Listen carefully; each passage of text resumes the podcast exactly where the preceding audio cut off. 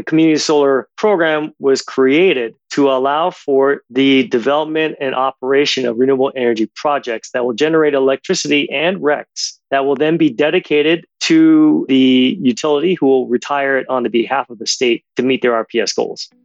Community solar. The model where neighbors, community members, can collectively purchase clean electricity from a central offsite solar array has been gaining massive attention and momentum of late, offering an option for equitable access to clean energy while helping to reduce carbon emissions and promising to keep energy prices low for consumers. But how exactly is it really different from any other types of solar energy projects? And more importantly, what does it mean for you as you embrace this clean energy revolution? My name is Nico Johnson, your host as we navigate the inner workings of what has been hailed as the fourth vertical in the solar industry. Consider this your Community Solar 101. This five part series presents unique perspectives from industry experts on how each of us might consider the role of community solar in our business, career, or even neighborhood.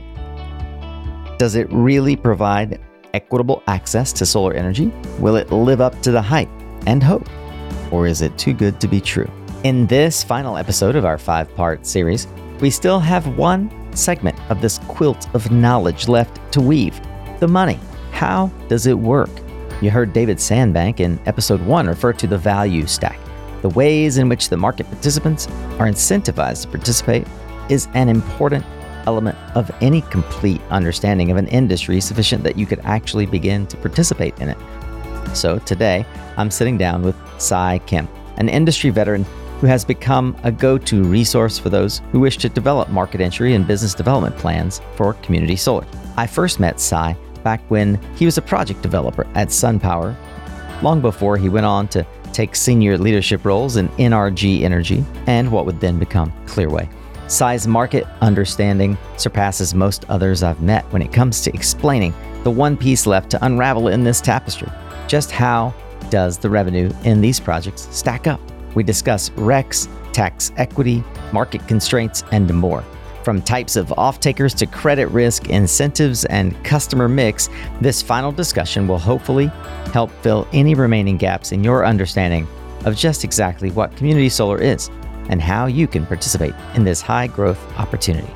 The Community Solar Series is a production of Suncast Media, and Season 1 is brought to you in partnership with EDP Renewables North America.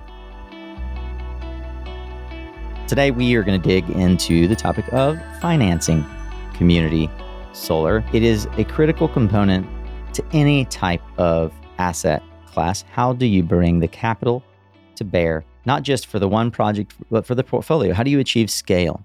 And the energy transition is nothing if not scale. We need an industrial complex around the infrastructure and assets that we are building. As I alluded in the intro, my friend Cy Kim, founder and principal of Community Solar Support, is joining us today to talk about the role of finance and the various aspects that you need to take into consideration when looking at community solar as a part of your portfolio or as a meaningful component to your solar or energy storage business. Cy, welcome to the show. Hey, thank you, Nico. Appreciate it. Good to see you again, man. Cy's got a ton of experience. He and I have known each other since your SunPower days. Cy comes from a corporate finance background. He spent time in SunPower and NRG, now Clearway, the divestiture of the NRG solar portfolio. And I'd say the bulk or perhaps all of your experience has been in commercial and industrial solar projects. Is that correct? Correct? That's correct. Okay. So, Cy, back in 2014, you guys at NRG were starting to take a look at community solar. Did you anticipate that the market was going to really mature as the quote unquote fourth vertical for the industry? No, I mean, back in 2014, it was a brand new venture. It was unclear to anybody what it was going to become. We were talking Minnesota, hmm. and that was it. Yeah. And I think all of us intuitively know Minnesota is not necessarily what you would consider to be a potential hotbed for solar, mm-hmm. given its high latitude uh, and penchants for snow. Nevertheless, a huge community solar humongous. yeah. And a pioneer.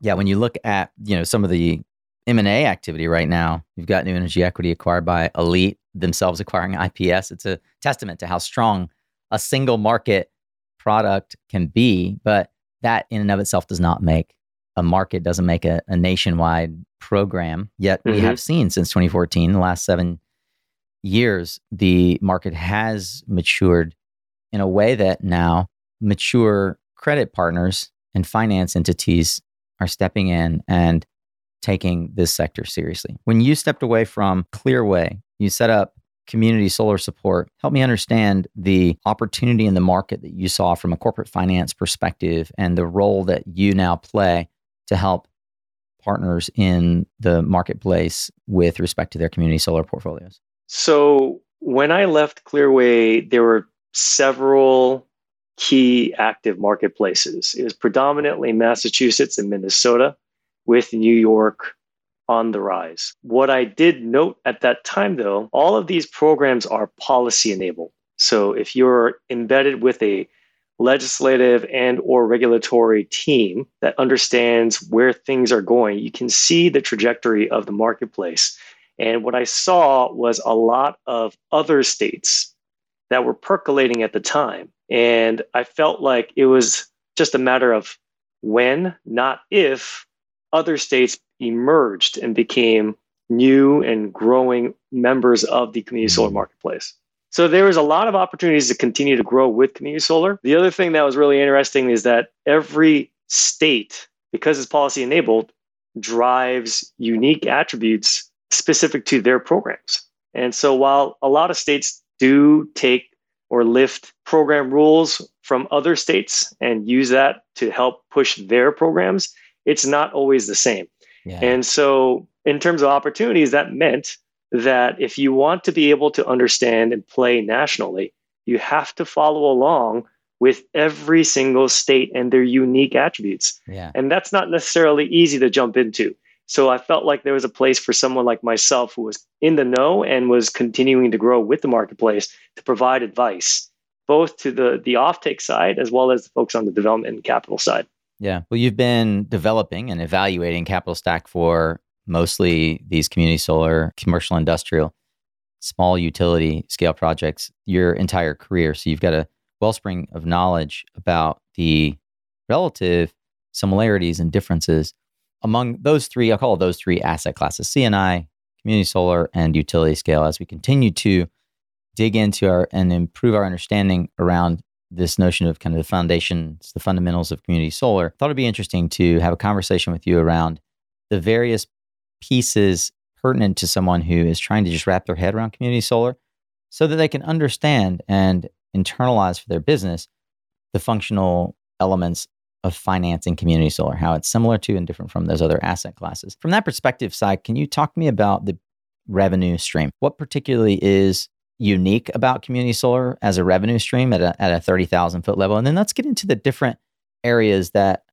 revenue is derived.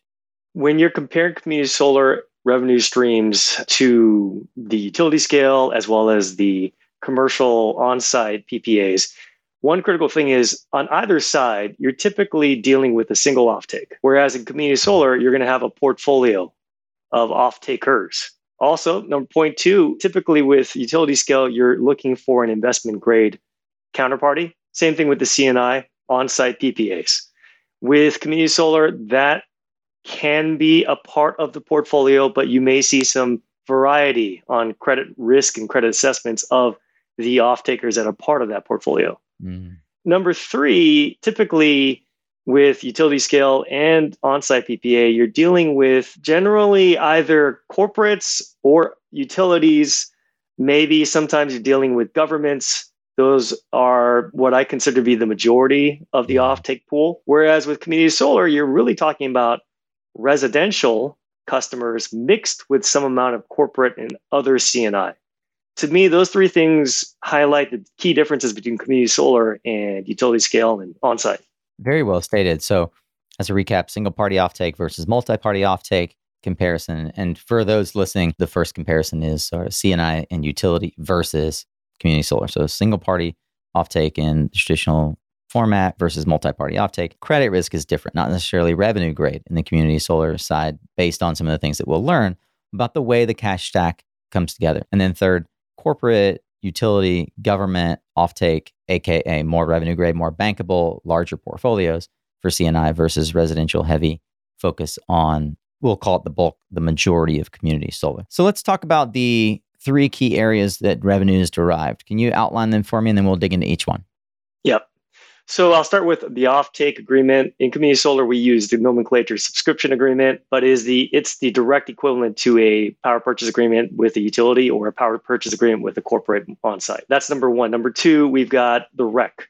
In certain policy-enabled marketplaces, the developer can take title to the RECs and mm-hmm. can sell that themselves into the yeah. open marketplace. And in number three, I would say it's incentives that are program specific. And those can come in the form of a one time upfront block grant, or it could be part of some sort of adder or subtractor to a ongoing stream of payments. We'll define some of these terms for you.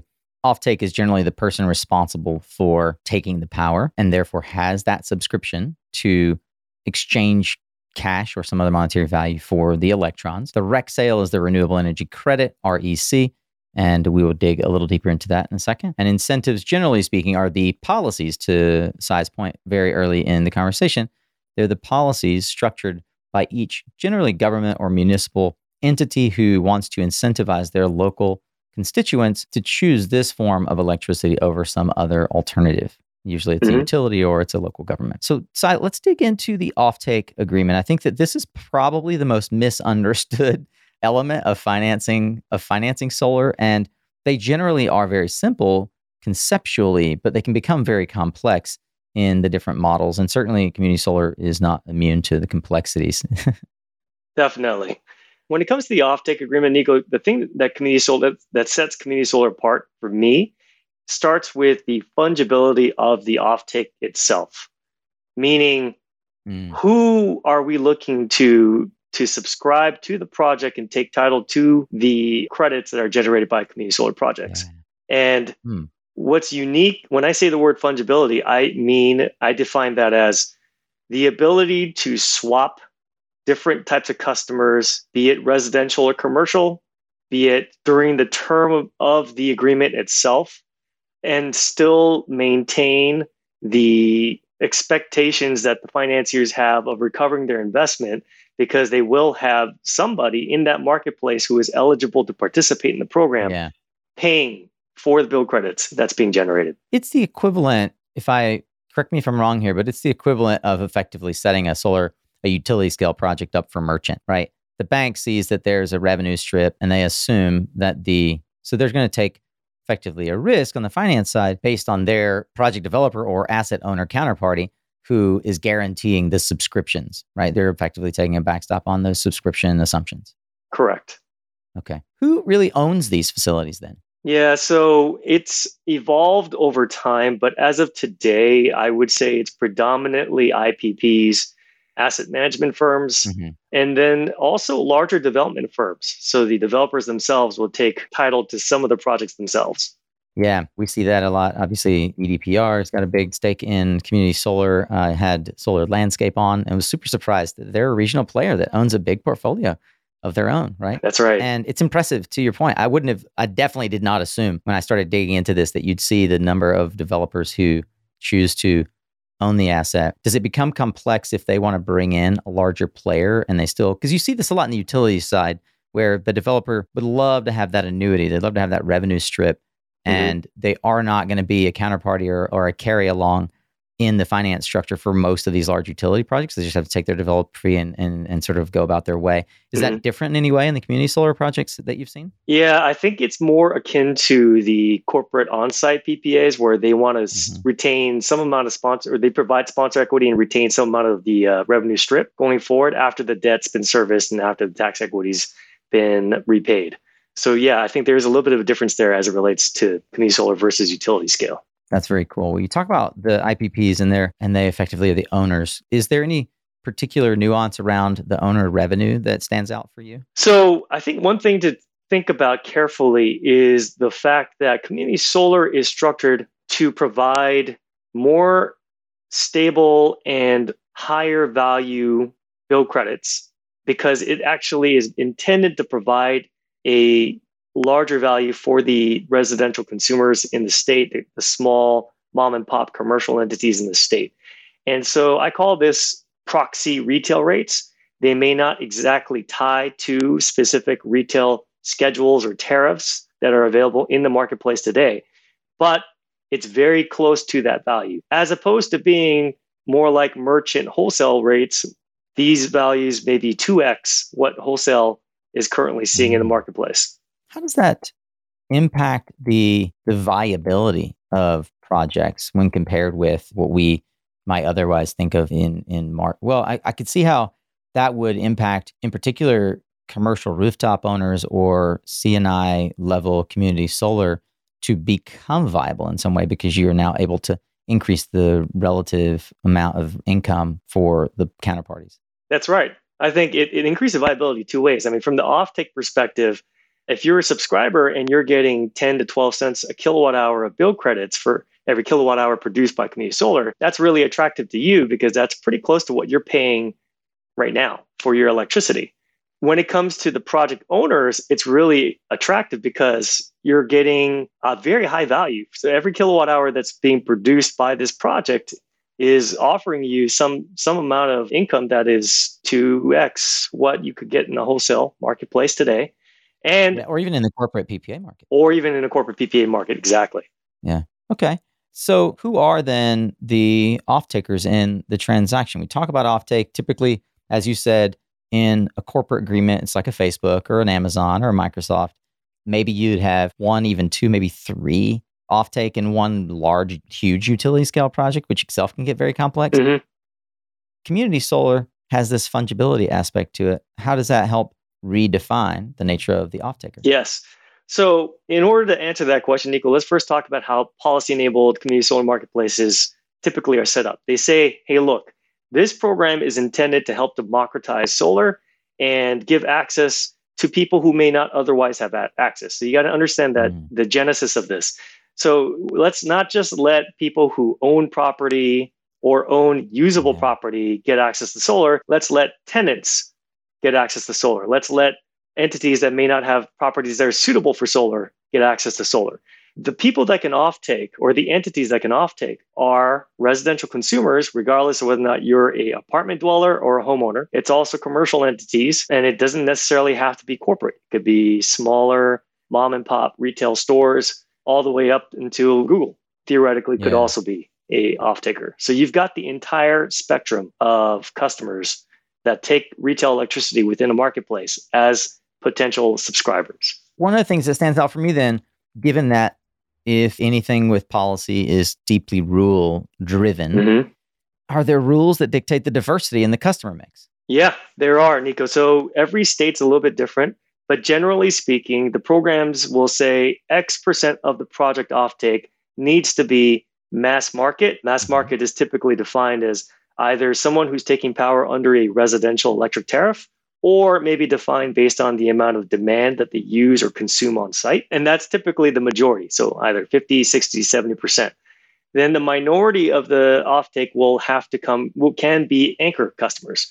And so anchor mm-hmm. customers are defined as everyone else. And typically, and we can get into this more, anchor customers are going to be the larger corporates, the ones that are investment grade, that provides some more security for financiers in, in that they're bigger, publicly rated investment grade entities. How does that impact the probability ratios and the weightings for the finance, right? The difference between whether a bank is going to allow you to use a P50, P90. Can you talk a bit about the relative impact, even though they are a minority of the anchor customers, in the overall structuring of and success of one of these community solar funds? Yeah, absolutely. So if you think about it, a lot of these financiers are coming from a place of having that single investment grade corporate offtake. And so mm-hmm. retaining some amount of revenue stream that resembles what they're accustomed to helps in getting credit committees to get comfortable with this new asset class, especially marketplaces like Massachusetts or Minnesota, you know, 40 to 50% of the project can be dedicated towards someone like that. And when we look out at the marketplace, historically, that's what people have done. That way, it makes the conversation easier when you're trying to get financiers comfortable with the other 50% or the other 60% of the portfolio being a basket of residential consumers sprinkled with some smaller C&I. And historically, when they looked at the residential thing, they looked at it kind of like mortgage brokers do when they assess oh, yeah. they assess based on FICO scores. But there has been evolution over time, and now things there have gotten moved away from FICO, and which makes sense because you know their ability to repay their electric bill is probably a better proxy for whether or not they can repay the subscription right. agreement that they're signing up for. Yeah, you know it's a great tool as well as we've seen a conversation we had with Dana Clare Redden recently of Solar Stewards. The conversation we'll have next around RECs, like it really does allow an asset class where underprivileged, marginalized communities can have access to we'll call it an asset class, but really like a, a new energy option that is sustainable and resilient. And community solar, for me, from my perspective, it looks a lot like a utility project to the bank right now where they have to decide how much of it is contracted revenues mm-hmm. is what we say right? You've got a you've got a 100 megawatt project maybe you've got 50 or 60 megawatts of power contracted and the other you know 40% there's some balance that the bank wants to see as a minimum guaranteed contracted revenue flow. Are you seeing more flexibility on the one side more flexibility with banks on how much is anchor obviously like you said there's rules around it but I'm curious to know what sort of what mechanisms are in place from the banking side of the finance structure to ensure that they're comfortable with that contracted revenue or the at least the appearance of contracted revenue. Sure. Yeah. So there's a lot of different mechanisms in place to help get financiers comfortable with it. I mean, I, would start by saying the financier itself is really important who you choose to work with because some of them may have more experience with this, some of them may be more comfortable with certain types of risks. I would also go on to say that there are lots of debt financiers, uh, debt providers that have gotten more comfortable with this type of asset over time. So these are all positive things. But here's one thing that they would think about. One is if you're thinking about a portfolio of fungible customers, then the question is how attractive is this program to those customers? Because if I lose a customer due to some amount of churn, like a residential homeowner decides to relocate to a different state, how quickly can I replace that person with another eligible residential subscriber? And so that ability to replace is somewhat correlates with the attractiveness of the program. In all cases, I would say community solar is very attractive because you're offering, the market has shifted towards offering fixed percentage discounts to the underlying bill credit, which is a long winded way of saying almost guaranteed savings. If you're yeah. a potential subscriber, why wouldn't you want to take guaranteed mm-hmm. savings, mm-hmm. right? So that means the attractiveness of the program is high, which makes the financiers more comfortable agreeing that, yeah, you should be able to find a replacement. But then show me how you will get in a replacement. And so that's where this cottage industries of aggregators that have cropped up, names like an mm-hmm. Ampion or an Arcadia, Perch, they are all entities dedicated toward customer acquisition, both resi and commercial, and customer management. And the industry has gravitated toward outsourcing. The developer, owner operators outsource that aspect of the business operations to those aggregators. And they in turn provide assurance to the owner operators and their financiers that there will always be someone out there finding a replacement for customers should they leave. And so when you have those two things going on hand in hand, now you're feeling a lot more comfortable dealing with a basket of fungible customers that may change over time. How does the fungibility of the customer that we've described here impact, thusly, the flexibility of the asset? Yeah, wow. Okay, so I think the fungibility of the customer is core to what makes what sets community solar apart from your wholesale utility PPA and the on-site PPA. Not only does it drive how financiers need to think about the ability to swap customers in and out. It also then dictates or trickles down into the agreement terms and conditions as well. Let me give you some concrete examples. Nico, you know that when we're signing corporate VPPA, you're going to want to secure a longer term deal, as long a tenor as you can get.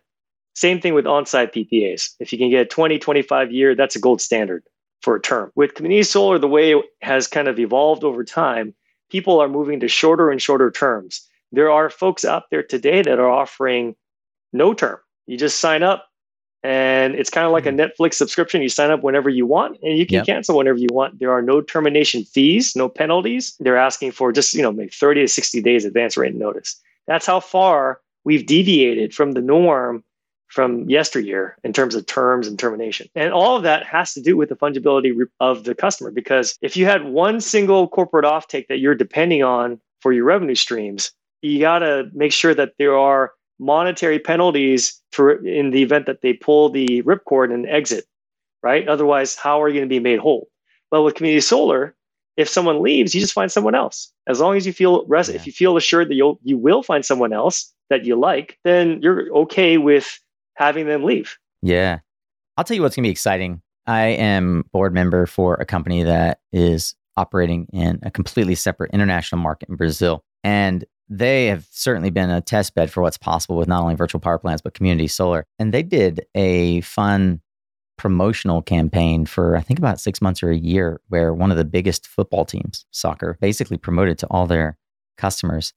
And they had this, you know, it's not unlike the insurance companies going in and having these big corporate campaigns. It was this, like, it opens up our market to the ability for really creative new marketing concepts for how we partner with entities that have access to our broader base of clients, right? Because now you're not looking for someone with a 720 FICO score and a homeowner. Mm-hmm.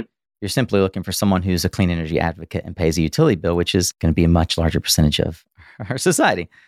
The other piece of the revenue that is intangible but not unimportant is this concept of the renewable energy credit. How do they work?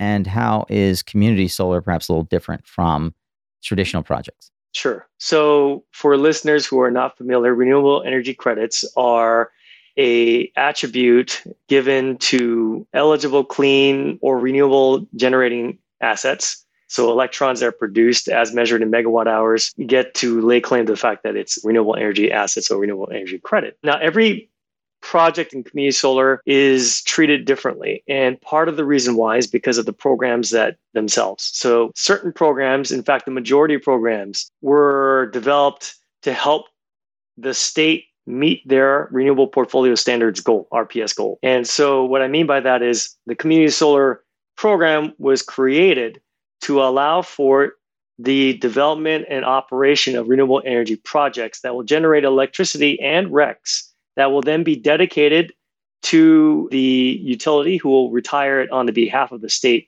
to meet their RPS goals. So a lot of these programs basically say the developer needs to give title to the RECs directly to the utility. End of story. However, that's not all marketplaces. So there are specific markets like Maine, for example, that has the net energy billing program where title to the RECs can be retained by the developer. Uh, I think New Jersey is also similar. You can the developer can own the transitional renewable energy credits and sell that into the New Jersey marketplace. And those have real value. Maine RECs can be sold into the New England ISO marketplace or even directly into Massachusetts as a class one REC. And New Jersey transitional RECs have tremendous value because it's driven by the state. And that is a big chunk of the revenue stream.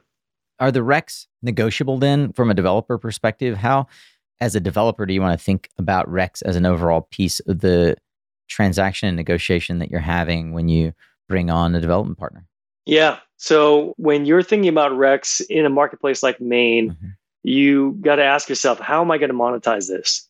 And you know, your first thought is going to be, oh, I'm going to go and find a REC broker, someone who's in the business and understands it. But what you'll then realize is that there's a mismatch in terms of the broker's ability or willingness to sell you a REC agreement where they buy a strip because they're only willing to go out a few years, maybe three, five years mm-hmm. tops. No one is willing to sign up for a 25 year REC agreement where they, because it's just hard to place a value on something for that long. And it's a spot market product, right? Correct. That's right. Yeah. So the REC values are, the RECs are traded in the open marketplace. So the value of the RECs fluctuate with time. Yeah. And it's you know, so it's, it's, so like, you, it's like a commodity. You wouldn't trade. We don't have REC futures mm-hmm. yet. That's true, but we may. But yes, it is a, uh, effectively a commodity. Yeah. And what's critical to remember is that these programs are set up to run for 20, 25 years to match the asset life right. of solar, which is 20 to 25 years or even longer. And so if you're looking to finance these projects, and RECs are an important part of that, but you can only get a REC broker to give you a three to five year strip. What are you going to do with years six through 25? Yeah. You become How are you going to monetize that value? exactly. You've got to be willing to take on a little bit of risk. Or alternatively, there are certain firms out there that will have their own internal curves, REC hmm. curves, and are willing to take on some of that risk and give you value today in the form of like a higher dev fee, for example. Yes. There you go. You know, I think it's really, this is one of those areas where if you're a developer and you don't know what you're getting into, you'll get burned. You will get hosed by a savvy finance partner who recognizes your naivety. So get educated on how RECs work in the market that you want to operate in. And that brings us to point number three. Markets that you want to operate in oftentimes are dictated not just by where you physically are based, but by where you have identified incentives and how you want to work with them. So let's talk about this third and final piece. How relevant is the incentive program for these projects relative to your traditional utility development portfolio? Yeah. So traditional utility portfolios don't really have access to state level incentives. Typically, they have everyone gets access to federal level tax incentives. Okay, that's full stop. But mm-hmm. at the state level, community solar projects do oftentimes benefit from cash incentives from the state. Here's some examples. In New York, they have the New York Sun program. Uh, if you apply and are deemed eligible, you may be receiving a cash, one time cash grant that goes towards offsetting some of your capital that you spend on developing the project.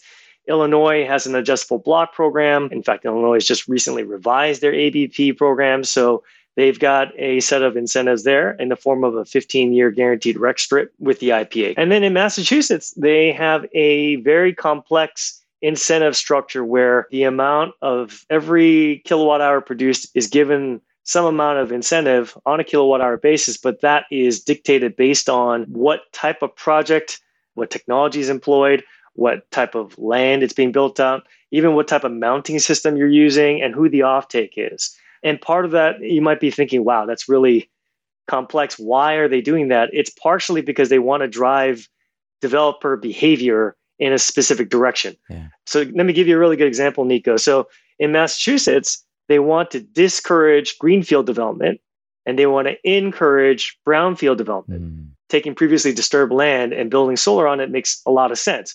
But a lot of developers consider that to be harder and more complex, so they may not want to do that. So, what Massachusetts is doing under the SMART program is incentivizing developers by offering them more money if they build on a brownfield. Simultaneously, that's the carrot. So, simultaneously, the stick is if you build on greenfield, sure, fine, go ahead, but we're going to actually have a subtractor as opposed to an adder on the incentives that you receive.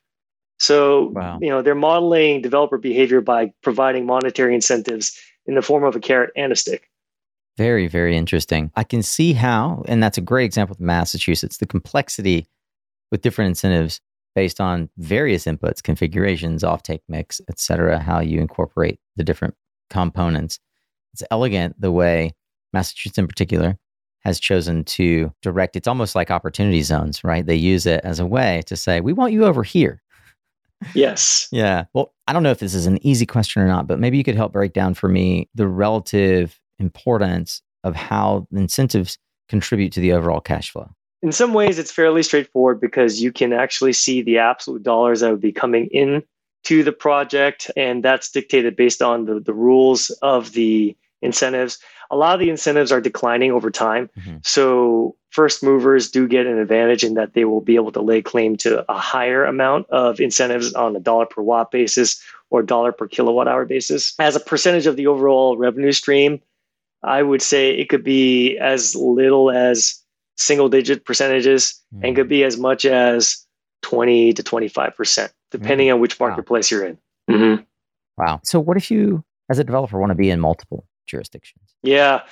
So again, if you're a developer that's operating in multiple states, that means you need to have an understanding of multiple programs. And you also need to find a partner who also understands each of those programs. That's not easy to do. And I can tell you personally that trying to stay on top of even one marketplace is very difficult because it's dynamic, it's yeah. constantly changing.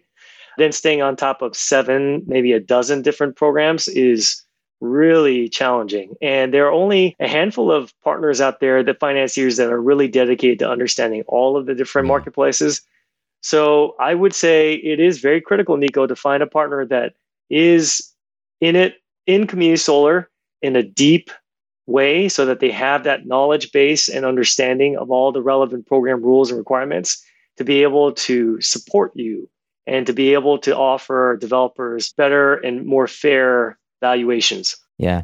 There really aren't the way that you had structured NRG and obviously Clearway is moving more towards this pure play utility model. There really aren't a lot of nationwide shops that can support developers if they want to be more than a single a single market player, right? If they want to mm-hmm. have a complex, a more comprehensive structure, you're right. It's count on one hand the companies that could support that kind of a developer and that kind of growth. So that question is for me as a if I'm thinking of this from a development perspective, I'm thinking about how do I prepare budget, how do I prepare my team, how do I know how big I can go and how fast? What is the most common constraint you see that really holds developers back from being able to go after the community solar market? Yeah. So, Nico, we talked about this earlier, but I think it's tied back to the policies and the incentives associated with community solar. So, you need not only a partner knowledgeable about every marketplace, but you also need someone who is comfortable with providing tax equity capital mm. in every marketplace. We, you and I both know tax equity is a tough, it's a scarce commodity yeah. out there. And securing it for community solar is no different than securing it for utility scale in that you're competing to get the best possible partners. The federal tax incentive landscape is standardized. So these community solar projects do qualify for the same set of federal depreciation benefits as well as federal tax credits. But the tax equity provider needs to be comfortable with the program rules itself mm-hmm. as well, just like the debt providers. And ironically, there are a larger pool of debt providers that are willing to provide capital, debt to community solar relative to tax equity. Because debt providers are actually comfortable with the idea of loaning to a basket of fungible customers Mm. There's a lot of mortgages out there in the marketplace, and that's a good analogy for them. Whereas with tax equity, it's sort of a unique and a niche product and has been traditionally, at least in the renewable landscape, dedicated to these large wind and solar off projects that have these investment grade corporate offtakes. And so for them to get comfortable with an asset that has a basket of fungible offtakers is new and novel. Mm. You know, what I've seen is if you're going to hit a bit of a hitch, it probably, as a developer or a development shop, that's going to be where you're going to have maybe a little bit more of a challenge in securing that line of capital, just based on my personal experience. My final question on that would be Is it as competitive for tax equity in the community solar? And in particular, is there anything more or less attractive to tax equity providers with regard to community solar than perhaps other infrastructure options that they have to think about? Right. Because a lot of folks think about tax equity is hard to get? Well, it's because tax equity has a lot of things coming after it and saying, I can entice you with this or that benefit. How does it stack up for community solar developers with regards to the relative attractiveness of community solar for tax equity providers? Yeah. So I think ultimately the way I think about it is tax equity, you have to put your tax equity provider hat on. What is their motivation, their incentives? They have to go out to their own investment committees the year before, create a fund and secure a certain amount of capital to deploy in the next year.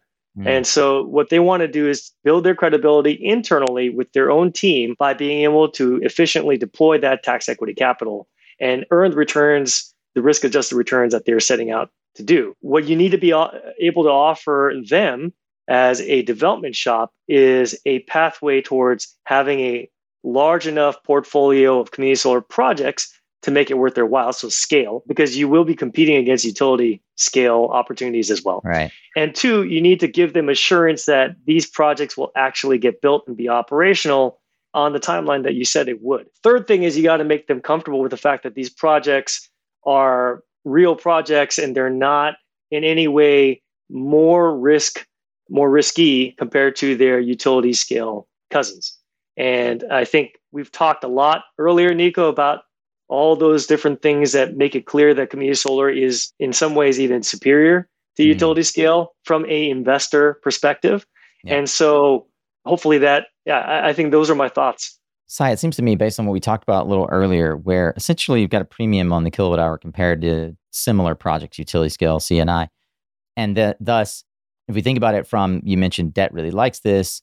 Uh, if you think about it from a debt service coverage ratio perspective, all investors, including tax equity, are going to look at this as a more, they should look at it as a better risk adjusted return because there's just more cash in the pot to cover potential losses. Yep, that's right. I think me solar pound for pound offers much more revenue per kilowatt hour than corporate offtake, PPAs, and as well as on-site. Well, I literally couldn't have said it better myself, Cy, and I am truly grateful, as I know our Suncast tribe is as well, for this veritable clinic on the income streams and the revenue stack that represents how community solar is both developed and financed I want to thank you for an opportunity to peer behind the veil with you. Thank you for being so transparent, open, and helpful. If folks were so inclined, and I'm sure more than one will be, how could you be found? Where do you like to hang out on the interwebs?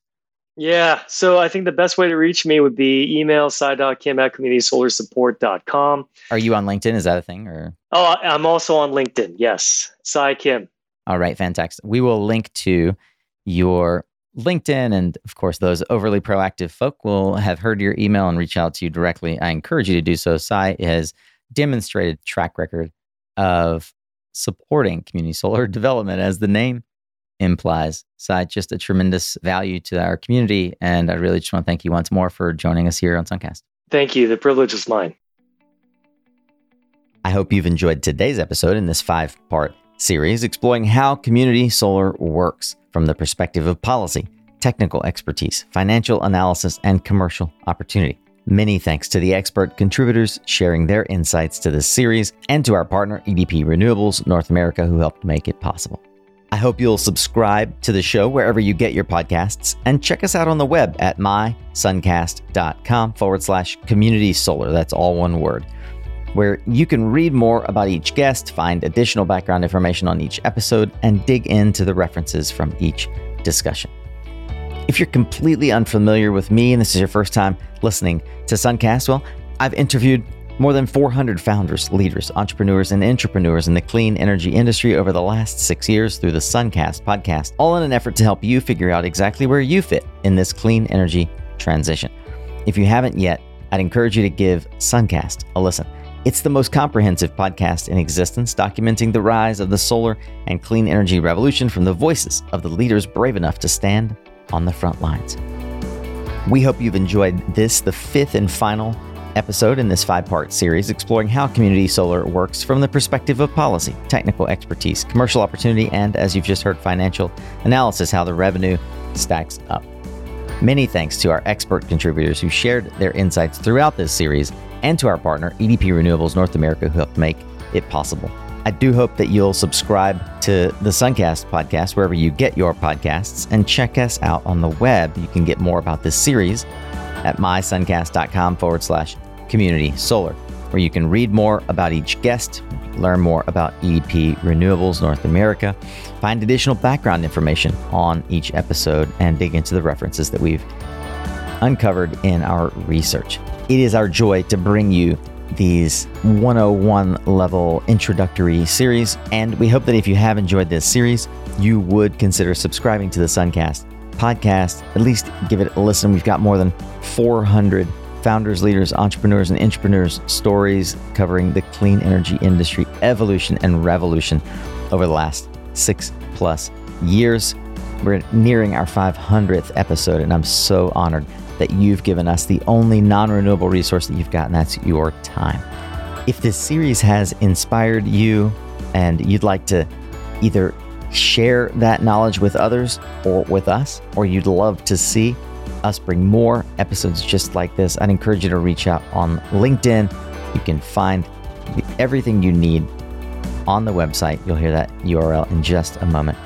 Please connect with me on LinkedIn. My name is Nico Johnson, and I look forward to hearing from you. And let us know should we be doing more deep dives on community solar? Is there a 201? Is this a whole separate podcast? I look forward to hearing from you soon. This community solar series is a production of Suncast Media, and this season one, again, is brought to you by EDP Renewables North America. let them be your partner and bring your next community solar project to completion. You can find out how and get a whole lot more resources by going to mysuncast.com forward slash community solar. Remember, you are what you listen to. So thanks again for showing up, Solar Warrior. It's half the battle.